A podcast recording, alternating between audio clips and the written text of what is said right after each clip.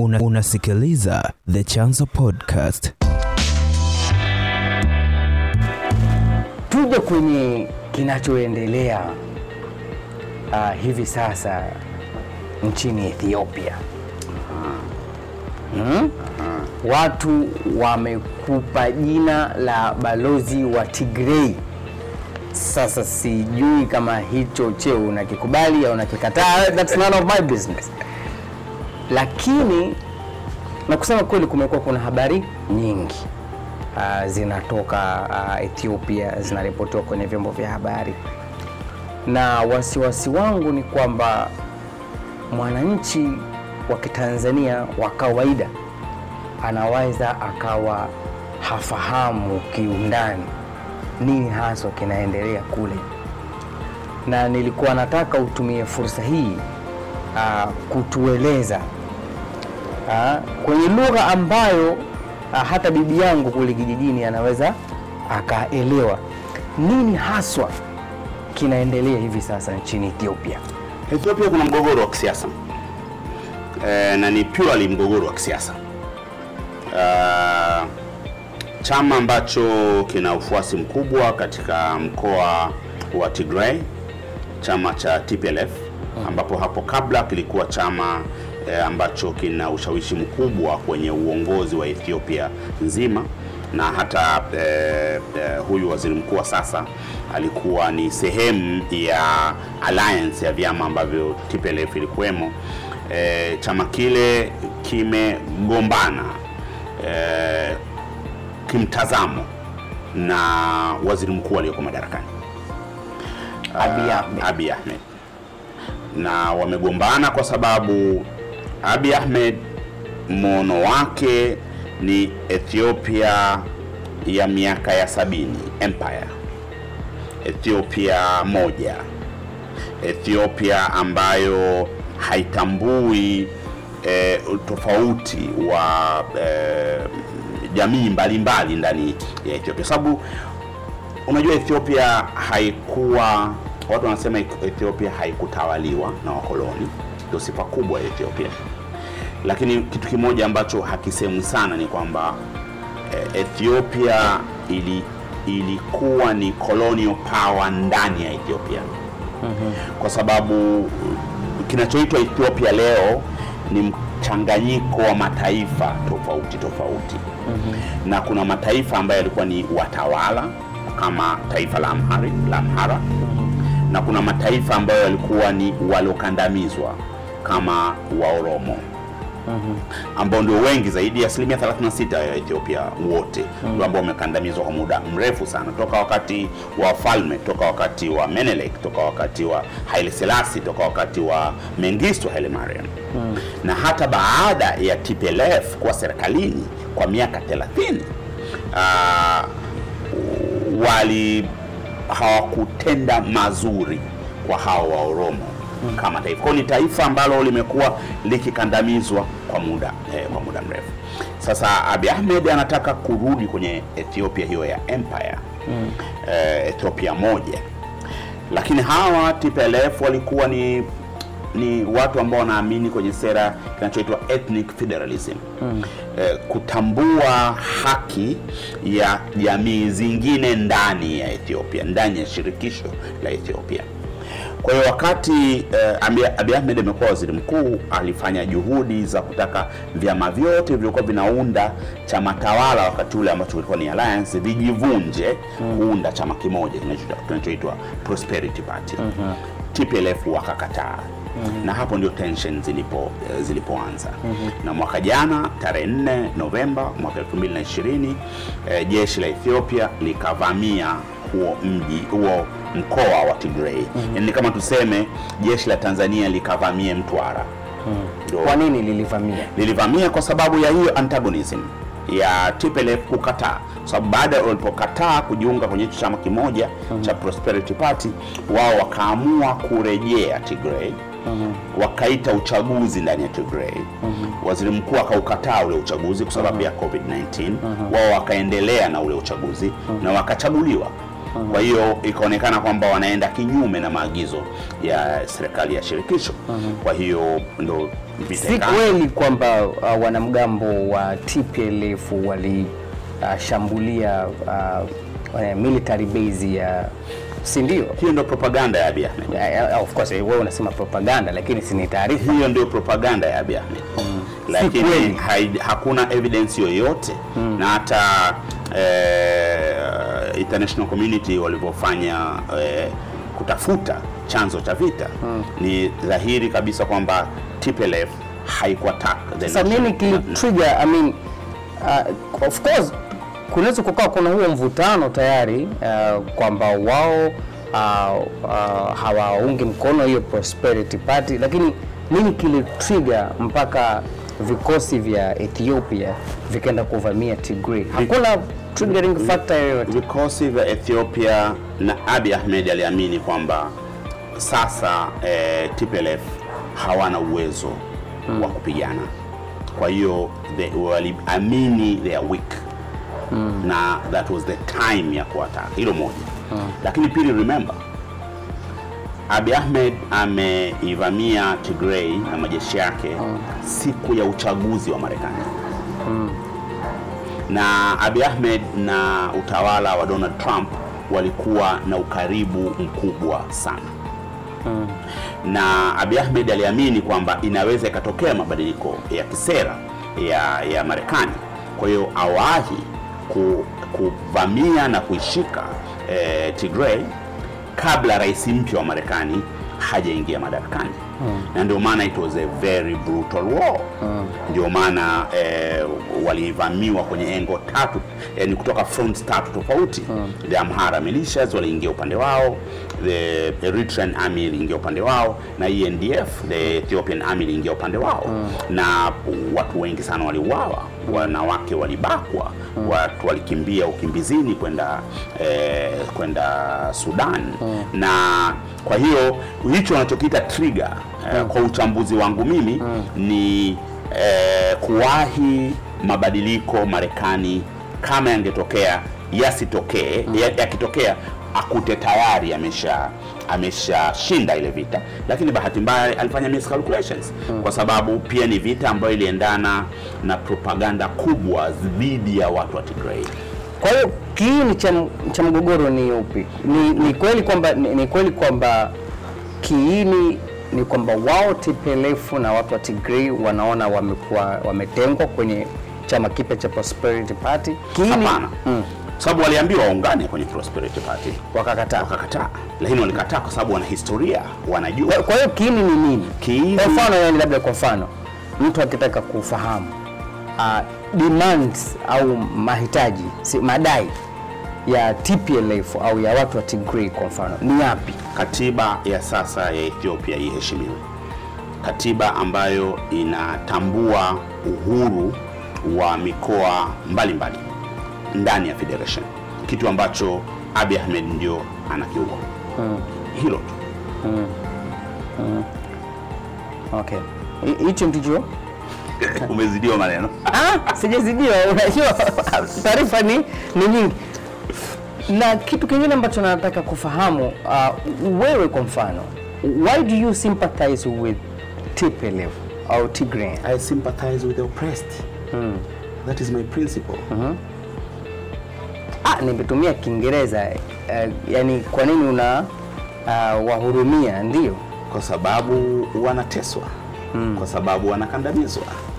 Na mimi kanuni ya maisha yangu ni kusimama na yeyote anayekandamizwa popote kwa hiyo na ukitazama nyuma kabla ya Novemba 4 utaona kwamba mimi nilikuwa mshabiki mkubwa wa waziri mkuu Abiy Ahmed. Angalia mpaka nyakati ambazo Ethiopian Airlines inabeba eh, misaada ya COVID kusambaza kwenye nchi mbalimbali za Kiafrika au wakati e, Abiy Ahmed anashughulikia mgogoro wa Sudan wa mwaka 2019 utaona nilikuwa ni mshabiki mkubwa wa Abiy Ahmed. Lakini kwa kuwa aligeuka kwa tyranny akaanza kuua raia wake kubaka wanawake wa taifa lake kunyima misaada ya hasa chakula kwa watu kwa sababu ya ya kabila lao kuwaondoa eh, kwenye kazi zao watu wote ambao wanatokea eh, kabila hilo la Tigray. Na Khalifa, mimi katika kukua kwangu nimeshuhudia nimeshuhudia madhara ya genocide ya Rwanda. Sisi peke yetu, familia yetu ili host eh, zaidi ya wakimbizi ishirini wa familia moja. Walikuwa wamekimbia Rwanda. Wakafika mpaka Kigoma. Tukaenda kuwachukua barabarani na kuwatunza mpaka pale eh, UN ilipokuwa imeweza kuestablish mahala pa kuwaweka. So nina nimeona kwa, macho yangu madhara ya mauaji ya kimbari. Kwa hiyo nikiona eh, mauaji yoyote ambayo yana target rangi ethnicity ina trigger genocide. Kwa nini Abi ana anakuwa na wasiwasi sana na mataifa ya magharibi? Huu ni wasiwasi wa ujanja wa kivita tu. Abi ni amekuwa supported na watu wa magharibi all the time, Na- Namaanisha kwenye kwenye hii hali ya mgogoro unaoendelea na Tigray. sababu mataifa ya magharibi yametaka ukweli. Mataifa ya magharibi yanataka watu wakae mezani wajadiliane, na yeye anataka kutumia kama kama mbinu ya kivita ya kuonyesha ni Afrika dhidi ya imperialist, mbinu ambazo watu wengi wamekuwa wakizitumia wakikandamiza watu wao. Mugabe alitumia dhidi ya Zimbabweans, eh, Magufuli was using it heavily, tulikuwa tunaitwa eh, makuadi wa mabeberu hapa. Ni the same the same the same, it's an empty rhetoric. Abi hajawahi kujitambulisha na Pan-Africanism hata mara moja. No evidence has shown kwamba Abi amewahi kujitambulisha na uafrika wake. No evidence. No evidence. Kwa hiyo anatumia hili ili kuweza ku, ku, ku, kumobilize the African support but it is too late. Si kweli kwamba pengine ana, unajua yeye ni waziri mkuu wa nchi, pengine ana intelijensia uh, kwamba pengine kunaweza kuwa kuna mataifa yana yanaipa kiburi hiyo TPLF na watu wa Tigray. Mataifa ambayo yanaipa kama kweli yanaipa kiburi TPLF au watu uh, wa Tigray yatakuwa ni mataifa ambayo yanaumizwa na mauaji ya kibari ambayo yanafanyika huko.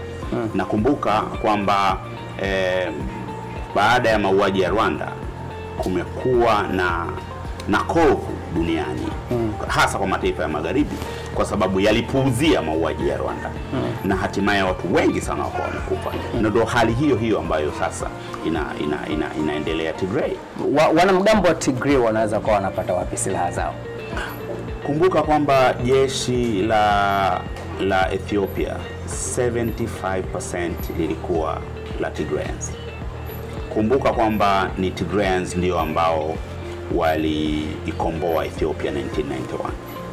Anayeongoza eh, vita sasa kamanda eh, not commander in chief lakini the, the army general wa TDF alikuwa mkuu wa majeshi ya- Ethiopia. ya- ya Ethiopia.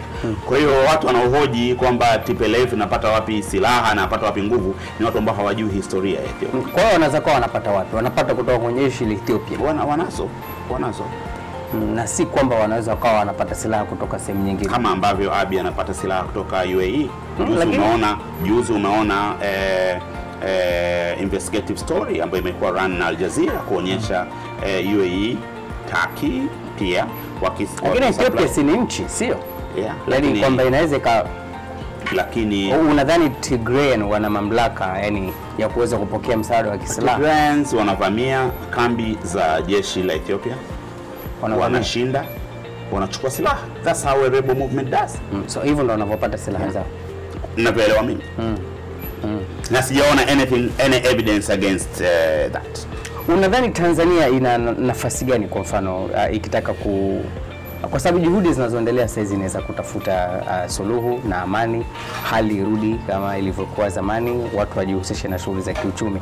Tanzania kwa mfano uh, ina nafasi gani ya kuweza kuingilia hili jambo na kurejesha hali ilivyokuwa? Sera ya mambo ya nje ya Tanzania ni kusimama na wanaoonewa. Haijafutwa sera hiyo ya mambo ya nje ya Tanzania. Ta, kwa hiyo Tanzania haitakiwi kusimama on the fence. Tanzania inapaswa kumwambia wazi wazi Abiy Ahmed kwamba kaeni, mzungumze, mmalize mgogoro huu. Ni mgogoro wa kisiasa ambao ume mpaka mpaka sasa umesababisha mauaji ya watu wengi sana na unaweza kusababisha mauaji ya watu wengi zaidi. Kwa hiyo Tanzania ichukua uongozi kama ambavyo imekuwa siku za nyuma kuhakikisha kwamba e, pande zote mbili zinazopingana zinakaa chini na kuzungumza. Wewe ni mwanasiasa na ni kiongozi pia, ungekuwa kwenye nafasi ya waziri mkuu wa Ethiopia Abiy Ahmed. Eh, kwa sababu ndiye ambaye anaambiwa vitu kila siku, afanye hivi afanye hivi. Wewe ungekuwa ndio Abiy Ahmed wa Ethiopia kwenye hali kama inayoendelea hivi sasa nchini Ethiopia, ungechukua hatua gani? Nisingefika hapa ambapo nipo, Ndio tushafika nisingeruhusu ifike. Kwa sababu Abiy Ahmed made a lot of miscalculations. That's why tuko hapa. Kama eh, angekuwa ni mtu ambaye anasikiliza wenzake eh, mimi mwaka elfu mbili na kumi na tisa nilikutana na mmoja wa viongozi wa Ethiopia, mmoja wa mawaziri wakuu wa staafu wa Ethiopia na akaniambia kwamba Ethiopia itawaka moto kwa sababu moja, Abiy Ahmed anaamini yeye amepewa waziri mkuu na Mungu. Kwa chochote anachokifanya ametumwa na Mungu, kwa hawezi kumsikiliza mtu yoyote, anaweza kumsikiliza Mungu. Hamna mtu mwingine yoyote ambaye anaweza kaingia katikati lakini alianza vizuri, fungua wafungwa wa kisiasa.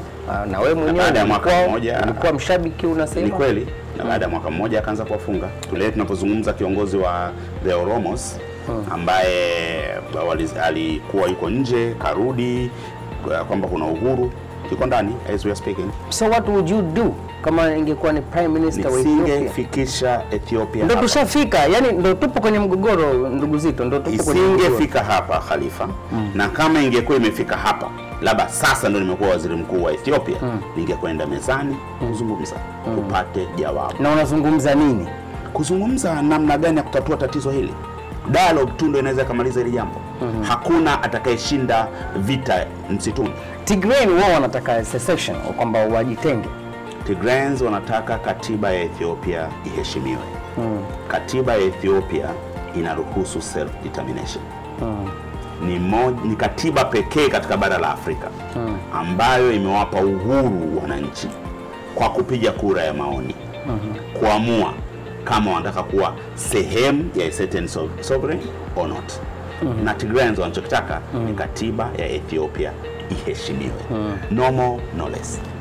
Uh, unatathmini vipi mchango wa uh, bwana Olusegun Obasanjo uh, in particular na AU uh, uh, kwenye juhudi za utafutaji usuluhishi kule? Wakati Abiy alipovamia Tigray kwa mara ya kwanza uh, eh, African Union walitoa tamko la kumpongeza Abiy kwa uamuzi ule. Kwa hiyo jambo kama hilo tayari limeshavunja imani kabisa ya watu wa Tigray kwamba wana upande na mzee Obasanjo mpaka sasa amefanikiwa kuonana na pande zote. Na amesema waziwazi eh, jawabu la mgogoro wa Tigray ni eh, la kisiasa sio la kivita. Na lakini kama unafahamu leo tunavyozungumza waziri mkuu wa Ethiopia yuko frontline eh, kuongoza wanajeshi wake. Kwa hiyo vita inaendelea licha ya ya juhudi hizo ambazo rais Obasanjo amezi eh, amezifanya. Eh, nimezungumza na eh, timu ya rais Obasanjo. Eh, matumaini yao yalikuwa juu sana. Na nataraji kwamba bado matumaini yao watajitahidi kuweza kufanya, lakini nadhani eh, kuna nyakati eh, Umoja wa Mataifa Umoja wa Mataifa. No, Umoja wa Mataifa. Waliteua envoy wa kufanya kazi na envoy wa Umoja wa Afrika wakati wa mgogoro wa Kongo. Nadhani alikuwa ni Obasanjo na Mkapa hawa. Eh, alikuwa ni Obasanjo na Mkapa wakati wa mgogoro wa Kongo, wakati ule wa mgogoro wa M23 ambao Tanzania ilipeleka kile kikosi cha kwenda kuwaondoa eh, wale M23. Na ili kuondoa hiyo mistrust ambayo watu wa Tigray eh, na uongozi wa TPLF wanayo eh, dhidi ya African Union. Eh, nadhani Umoja wa Mataifa ungeteua eh, an envoy, yani iwe ni ni ni envoy wawili, mmoja wa Umoja wa Mataifa, mwingine wa Umoja wa Afrika, wafanye kazi kwa pamoja, ili huyo Umoja wa Mataifa aweze kubalance hiyo mistrust ya huyu wa, wa, wa, wa African Union. Lakini naona kama Umoja wa Mataifa, European Union na African Union wameamua Obasanjo awe ni envoy wa wote kwa pamoja. Nadhani ni kwa sababu ya mafanikio ambayo kwa ameyafikia kwenye majadiliano, lakini hatuyaone hayo mafanikio, watu wako vitani eh, wanapigana. So Afrika ina hiyo e, deficit ya trust, watu hawaiamini, wanaona kwamba Africa Union. African Union moja wa Afrika. Yes, ni club ya ya viongozi ambao wanabebana tu, um, hawawezi kukosoana, hawawezi kuelezana kwamba hapa wamekosea, hawawezi kuwajibishana, na hilo ndilo ambalo nadhani ni tatizo kubwa zaidi kwa the trust deficit kwa upande wa African Union. Turudi nchini Tanzania. Uh, uh, Machi 19 uh, mwakani Rais Samia Suluhu Hassan atakuwa anatimiza mwaka mzima kamili uh, tangu awe rais wa awamu ya sita ya Tanzania. Kama ungepata fursa kwa kipindi hiki ambacho tayari amesha amesha ameshaongoza uh, uh, tangu Machi 19 mwaka huu, kwa kipindi hiki ambacho tayari Rais Samia ameshaongoza na hatua ambazo amechukua, kama ungekuwa upo katika nafasi ya kumpa maksi Rais Samia Aha. na maksi yenyewe maanake ni moja mpaka kumi na moja ni nzuri sana na kumi ni mbaya sana, ungempa maksi Tatu. Tatu. Kwa nini? kwa sababu eh, kwanza hamna mtu ambaye anaweza akapata moja nzuri sana. Hamna kiongozi wetu wa kisiasa ambaye anaweza kufanya vizuri sana kwa asilimia mia moja yoyote yule, hakuna. Hata Nyerere Unampa tatu chini ya kumi? tatu chini ya kumi. Ah, ah, umesema moja ni nzuri sana Ehe. na kumi ni mbaya sana, Ndio, ndio, au unataka kugeuza? ndio. Nakupa Moja ni nzuri, ah, moja ni nzuri sana, between 1 to 10 Ten. 1 the best Ehe. 10 the worst the worst. Yeah. au tuseme between 1 to 10 10 the best 1 No, one the best. 1 the best nimpa tatu. Kwa nini? Kwanza hamna kiongozi ambaye angepata eh, one. Eh, hapati mbili kwa sababu hapa tunavyozungumza eh, bado nchi haijaletwa pamoja kama yeye alivyoahidi mwenyewe. Tunavyozungumza hapa eh, kiongozi wa upinzani eh, kiongozi wa chama kikubwa kabisa cha upinzani hapa nchini yuko jela hiyo inamwondoa kupata eh, kupata mbili, kwa sababu hiyo tu ni jambo ambalo linazidi kuweka watu mbali. Kwa hiyo mbili inayoiondoa Tatu, kwa sababu angalau sasa tuna freedom ya kuzungumza, ya kutembea. Kama nilivyosema hapo nyuma, huangalii nyuma nani anakuona nani hakuoni, mnafanya interview zenu bila matatizo eh, yoyote. Kwa hiyo moja na mbili out, mimi kwangu angepata tatu. Kwa mtazamo wako, labda unadhani ni changamoto gani za kimsingi ambazo ah, Rais Samia na uongozi wake unakabiliana nazo kwa sasa? ni uh, the fear of change. Ndio changamoto kubwa. Eh, namna ambavyo Rais Samia ameingia madarakani ni namna e, ya sio ya kawaida kwa sababu ni mtu amefariki, sio na amerithi eh, mfumo ambao eh, umewekwa sio tu na mtangulizi wake, lakini pia ni mfumo wa muda mrefu wa, wa, wa Chama cha Mapinduzi. Chama cha Mapinduzi kimekuwa kwenye dola muda mrefu. Kumtegemea kwamba yeye atabadilisha mara moja ni ni jambo ambalo mtu yoyote ambaye ni mwanasiasa na anafikiria vizuri, sio kufikiria kwa mrengo wa kisiasa, atakuwa ana, eh, anakosea sana. Haiwezekani kwa sababu ni mrengo ambao uko entrenched. Eh, ni mwanamke wa kwanza eh, kuwa rais na unajua patriarchy system ilivyo katika nchi hii lakini pili ni Mzanzibari wa pili tu eh, kuwa rais, unajua mahusiano ya kimtazamo ambayo hayaandikwi, hayasemwi, lakini sisi tunajua namna ambavyo wabara wanaotazama Watanganyika wanavyowatazama Wazanzibari na, na, na, na kadhalika. Kwa hiyo eh, mtu yoyote ambaye anajua vizuri eh, muktadha wa utawala na historia ya nchi yetu anaelewa ni kwa nini eh, kuna kugo slow, lakini eh, ingeweza kufanyika eh, kwa ubora zaidi. Kwa mfano eh, hoja yangu mimi kubwa siku zote ni nini kilichopelekea serikali chini ya Rais Samia kuamua kumweka ndani Mbowe kwa sababu ni jambo ambalo halina faida yoyote kwa serikali, haliongezei serikali chochote, inaongeza chuki tu. Au nini ambacho kimemfanya Samia ashindwe kukutana na nyinyi viongozi wa kisiasa mpaka sasa? Sasa hili nadhani yeye ndo anapaswa kulijibu. E, hili yeye ndo anapaswa kulijibu. Sisi mara kwa mara tumekuwa tukikumbusha. Kwanza alisema mwenyewe in public. Eh, na pili tumekuwa tukiandika. Tumekuwa tukiandika barua mara kwa mara.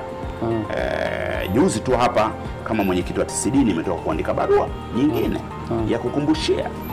Na hakuna ambacho kimezaa e, matunda mpaka sasa. Sasa e, ni, nini kinapelekea kuwa hivyo? Ni vigumu sana sisi kama viongozi wa upinzani kufahamu, lakini yeye anaweza kuwa anafahamu anafahamu zaidi. Usiku kupata opportunity ya kumfanyia interview, utamuuliza hilo kwamba ni nini ambacho kinakufanya usikutane na viongozi au labda pengine pia uh, pengine pia kwa sababu una- unadhani sijui kama itakuwa nimekuelewa vizuri uh, unajaribu kusema kwamba ni ngumu sana kwa Rais Samia kubadilisha mfumo ambao ameukuta kubadilisha kwa haraka, mm.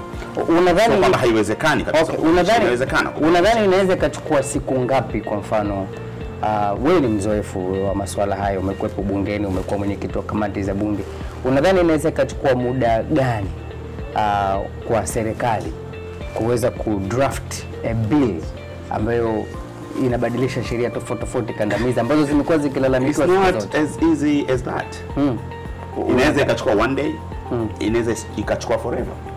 Unategemea na mazingira ya kisiasa ya wakati huo, kwa sababu unapoingia madarakani kwa namna ambayo rais wetu wa sasa ameingia madarakani ni lazima uwe na muda wa kufanya kitu kinachoitwa power consolidation. Na ukishakuwa umeconsolidate power sawa sawa, unaweza sasa kufanya vitu ambavyo eh, nduu yaliyofanywa na mwingine kutokana na nature ya mazingira yetu na mfumo wetu jinsi eh, jinsi ulivyo. Lazima tufahamu kwamba mfumo huu ni mfumo ule ule wa Chama cha Mapinduzi ambao ni mfumo hodhi, ni mfumo ambao e, dola haitaki kuachia kabisa. Kwa hiyo unahitaji kiongozi ambaye ameishika sawa sawa dola, ameconsolidate mamlaka yake sawa sawa, kuweza kufanya mabadiliko ambayo yanatakiwa yanatakiwa kufanywa. Na Samia hana hiyo sifa, maana yake. Sio so, hiyo sio sifa, uwezo. Huo sio uwezo, huo ni mchakato. Huo ni mchakato.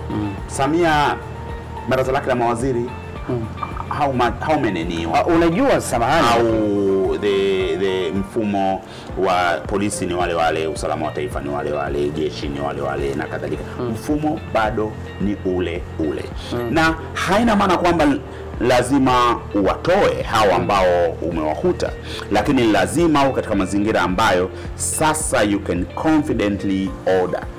Lakini pili, nani ametuambia kwamba yeye anaamini kwenye hayo mabadiliko? unadhani haamini? Mimi sijui mimi sijui mm. hatuwezi kumwekea maneno e, mdomoni.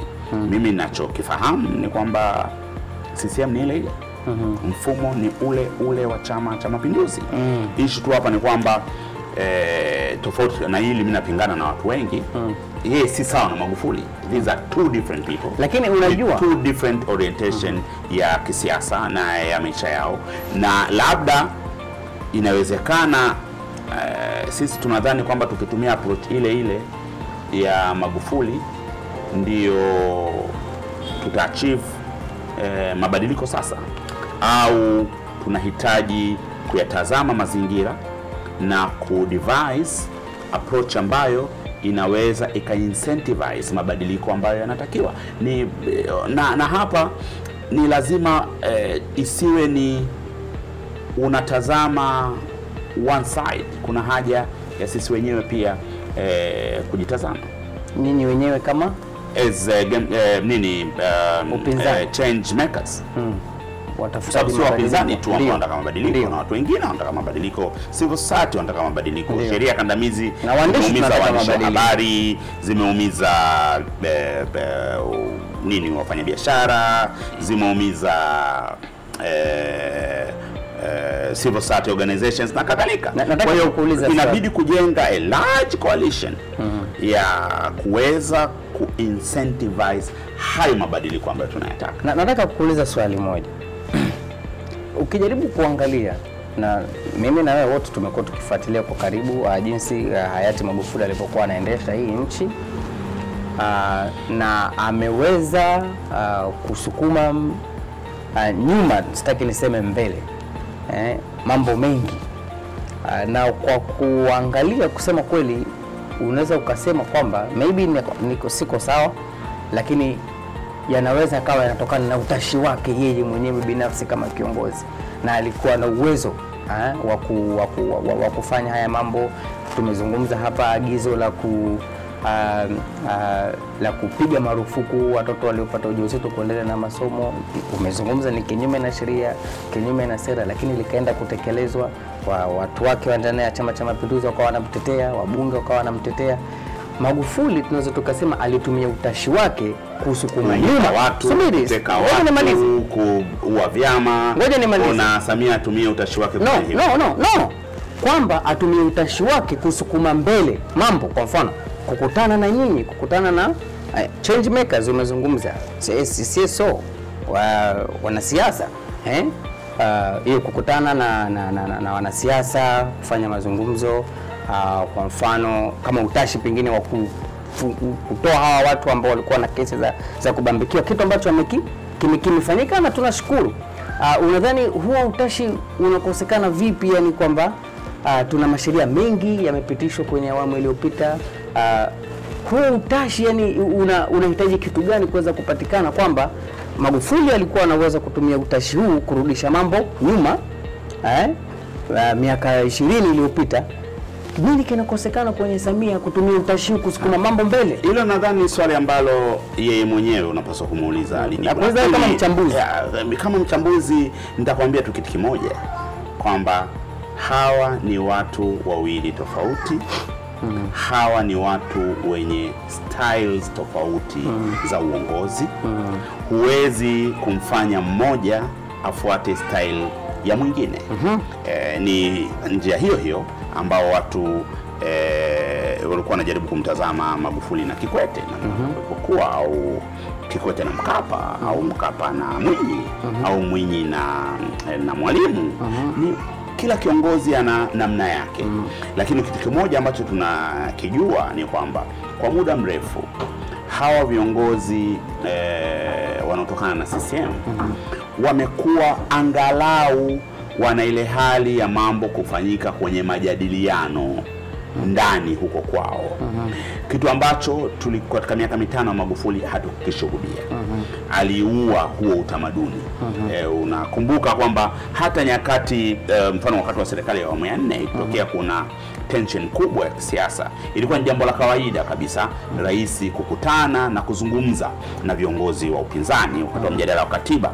Unakumbuka jinsi hali e, hali ilivyokuwa, kitu ambacho kilivunjwa vunjwa kabisa wakati wa wakati wa Magufuli.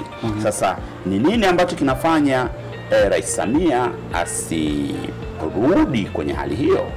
Na kwa haraka ambayo sisi tuna tunaitaka kinaweza kikaelezwa na Rais Samia mwenyewe, lakini wajibu wetu sisi ni kuendelea kusukuma kwamba kuna haja ya kukutana, kuna haja ya kufanya dialogue, kuna haja ya kuangalia ni namna gani ambayo tunaweka mazingira mazuri ili watu wafanye siasa kwa uhuru, vyombo vya habari viandike kwa uhuru, eh, civil society organizations zifanye shughuli zao kwa uhuru, wafanye biashara wafanye biashara zao kwa uhuru. Ni lazima tuendelee kusukuma hali hiyo mpaka tuweze kupata hiyo dialogue ambayo inatuletea hayo mabadiliko ambayo ambayo tunataka tunataka kuyafanya. Pale mwanzo uligusia kwamba uh, kwenye vitu ambavyo vinamtofautisha Rais Samia na Rais Magufuli kwamba angalau kwa sasa waandishi wa habari wana uhuru fulani wa kuweza kufanya kazi zao, kwamba tuna, tunaweza kutembea bila ya kuwa na wasiwasi kwamba tunafuatwa. Au tunaweza tukawa tunaongea na simu bila kuwa na wasiwasi kwamba simu zetu zinarekodiwa, Ah, kitu ambacho mi nakubaliana na wewe uh, lakini uh, huku mtaani uh, kuna mambo ambayo yanatokezea na ambayo licha ya huu nafuu uliopo uh, bado yanawafanya baadhi ya wananchi, baadhi yetu uh, kummisi, kutumia neno la Kiingereza, kumkumbuka Magufuli. Mambo kama mgao wa umeme eh, ambao uh, ni mkubwa kusema kweli eh, unaweza ukaa katika umeme siku nzima na ukarudi usiku ukakatika tena. Mambo kama mgao wa maji eh, kitu ambacho wengi wanadai kwamba hakiwahi kutokea, hakiwahi kutokea wakati wa Magufuli. Ah, mambo kwa mfano kama ya kubomoa bomoa ya wamachinga, vibanda vya machinga kuvunjwa na vitu haya, mambo yote ukiyachukua yanawafanya watu wakae wafikirie kwamba kweli kulikuwa kuna mambo Magufuli alikuwa hayapatii eh, anaminya uhuru wa watu, lakini haya mambo yalikuwa hayatokei. Hii wewe inakufanya ujisikieje unapoona kwamba kuna baadhi ya mambo yanatokea na yanawafanya baadhi ya watu wamkumbuke Magufuli? Sisikii chochote. Hiyo ndo hali ya kawaida ya mwanadamu. Hakuna hakuna rais ambaye aliingia madarakani hapa nchini e, baada ya muda uh, watu wakaanza kusema bora fulani. Ilikuwa ni hivyo wakati wa Mwinyi. E, ilikuwa ni hivyo e, Mkapa alivyoingia. Mkapa alikuwa anaitwa e, mzee wa Ukapa. E, watu wanasema wakasema bora mzee Ruksa. Kuna nyakati ilikuwa mzee Ruksa akienda uwanjani kwenye shughuli za kitaifa kama uhuru, muungano, uwanja unaripuka, wamwambia kwamba mzee tunakumisi e, kwa sababu ya ukapa wa, wa, wa, wa wakati wa Mkapa. E, Kikwete alivyoingia madarakani, mwanzoni kulikuwa kuna hali e, mbaya kidogo kwa mzee Mkapa kuhusiana na masuala ya ya rushwa na kadhalika. E, ili- zilibuka habari nyingi sana zinazomchafua Mkapa na utawala wake, mambo ya EPA yale e, mambo ya ukiwira, kimgodi wa Kiwira, mambo ya mkopo wake aliochukua na benki ya biashara ya NBC, lakini baadaye, baada ya muda, watu wakaona ah, bora Mkapa. Eh, na wakati wa Magufuli ndio sisemi kabisa.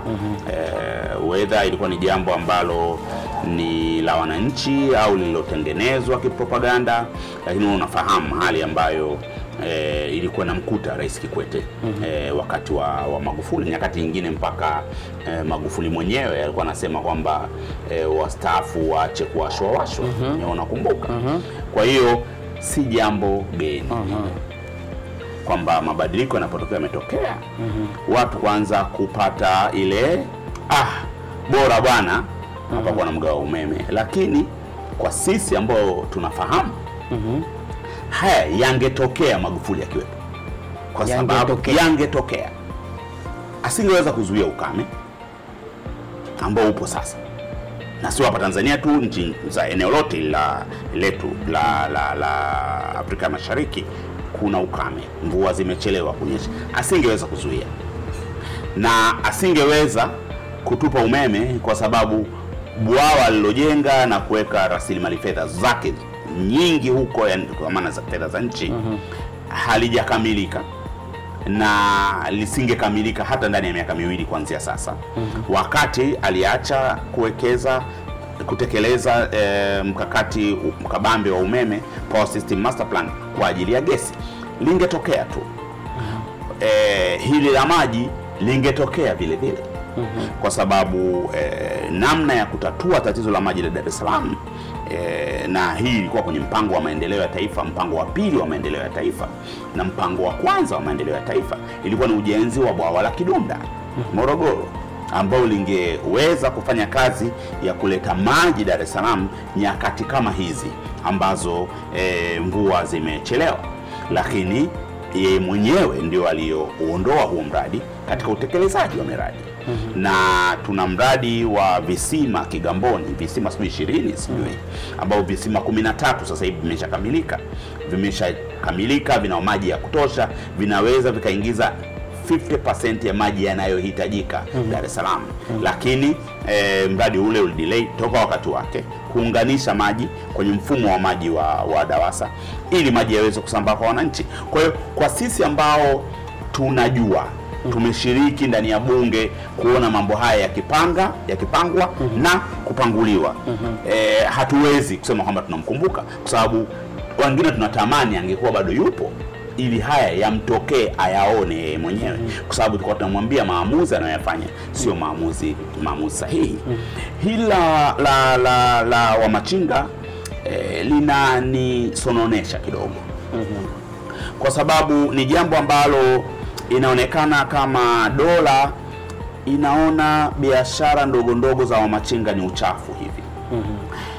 Operesheni yao ya kusafisha jiji ni ambayo inaendeshwa na mkuu wa mkoa ni kama operesheni ya kwamba uchafu ni hawa Wamachinga na usafi ni pale ambapo Wamachinga hawapo. It is bad. Eh, inanisononesha sana mimi. Kwa sababu hautatui tatizo la msingi. Na tatizo la msingi ni uchumi wetu, uchumi ambao hauzalishi ajira uchumi ambao unalazimisha hata watu ambao wamemaliza vyuo vikuu kuanza kufanya kazi za kimachinga ili waweze kuishi.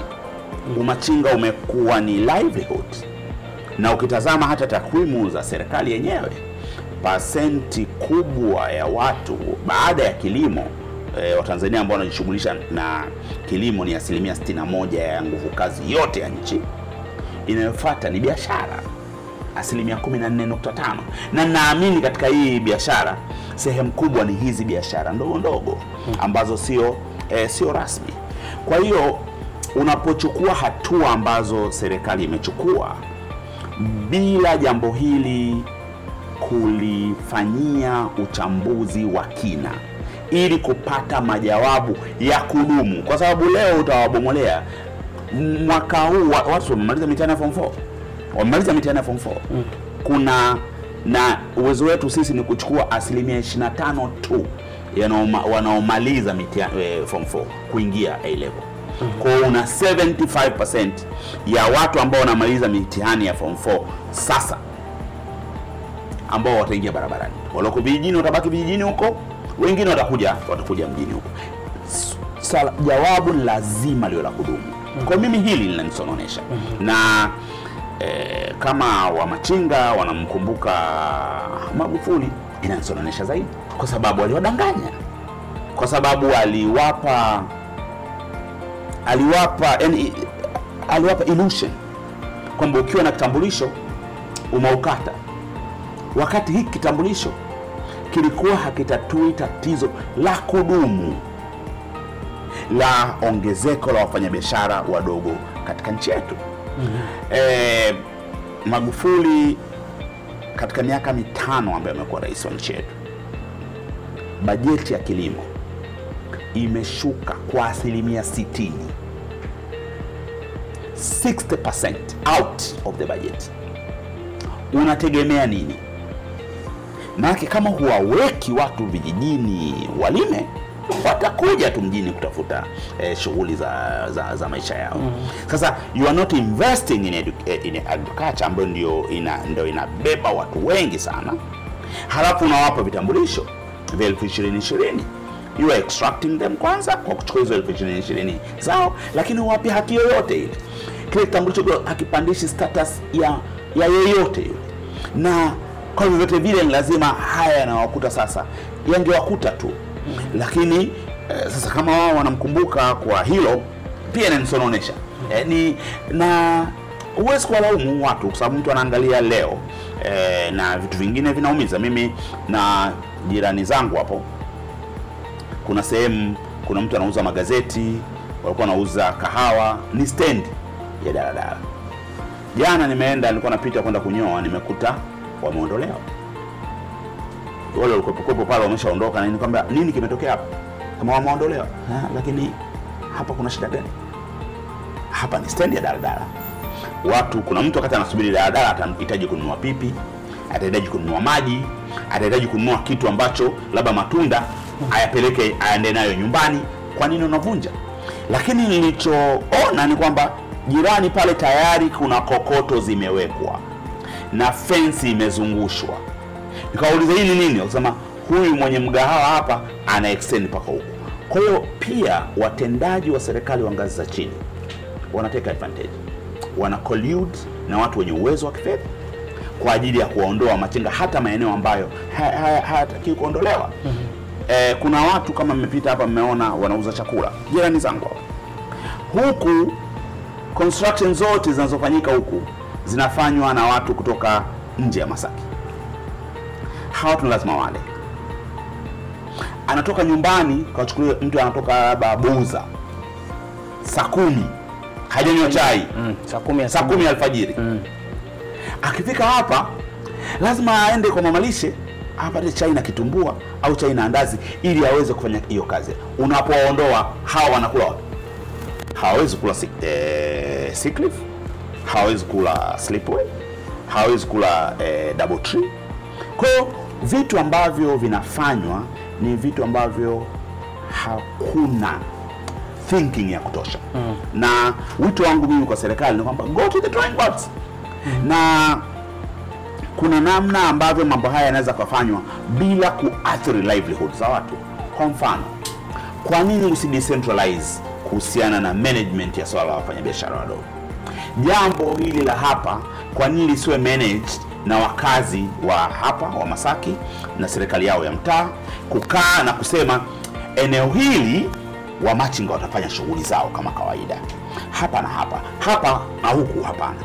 Huyu machinga ambaye anafanya shughuli zake akienda eneo ambalo haliruhusiwi, yeye ndo atakayekuwa mkorofi. Lakini unapomwondoa kote, anakula watu mtu. Mtu ambaye anafanya kazi anategemea atashuka, ataenda kununua sigara kwa machinga anayeuza sigara, unamlazimisha aende akanunua sigara kwenye supermarket mtu ambaye ametoka zake e, e, Buza huko Yombo kuja kufanya kazi ya kubeba e, nondo na kadhalika kwenye construction sites hapa. Kwa hivi ni vitu ambavyo vinafanya bila kufikiria, na sisi wito wetu kwanza, sisi kama chama sasa tumeagiza idara yetu ya sera na utafiti kufanya utafiti na kuja na rasimu ya sera ya kushughulika na wafanyabiashara wadogo ili tuilaunch na tuiambie serikali na kuambia wananchi, sisi tungefanya hivi tofauti na nyinyi mnavyofanya. Hilo ni la kwanza, sababu kama unavyojua sisi chama chetu hatulalamiki tu, tunakuja na mbadala kwamba mmekosea hapa, tungefanya hivi ili kama serikali inaona inaweza kufanya vile ambavyo sisi tunapendekeza iweze kufanya. Kwa as we are speaking, timu yetu ya watafiti ipo barabarani inafanya kazi hiyo. Lakini la pili ni wito kwa serikali, acha hizi bomoa bomoa, acha hizi vunja vunja kaa serikali za mitaa zikae na wafanyabiashara wadogo kwenye maeneo yao wakubaliane kwa mashirikiano, wapate maeneo ambayo watu hawa wanaweza kuendelea na shughuli zao bila bugudha, ili maisha yaweze kuendelea. Huu ndio wito wangu kwa serikali. Sawa sawa, asante sana.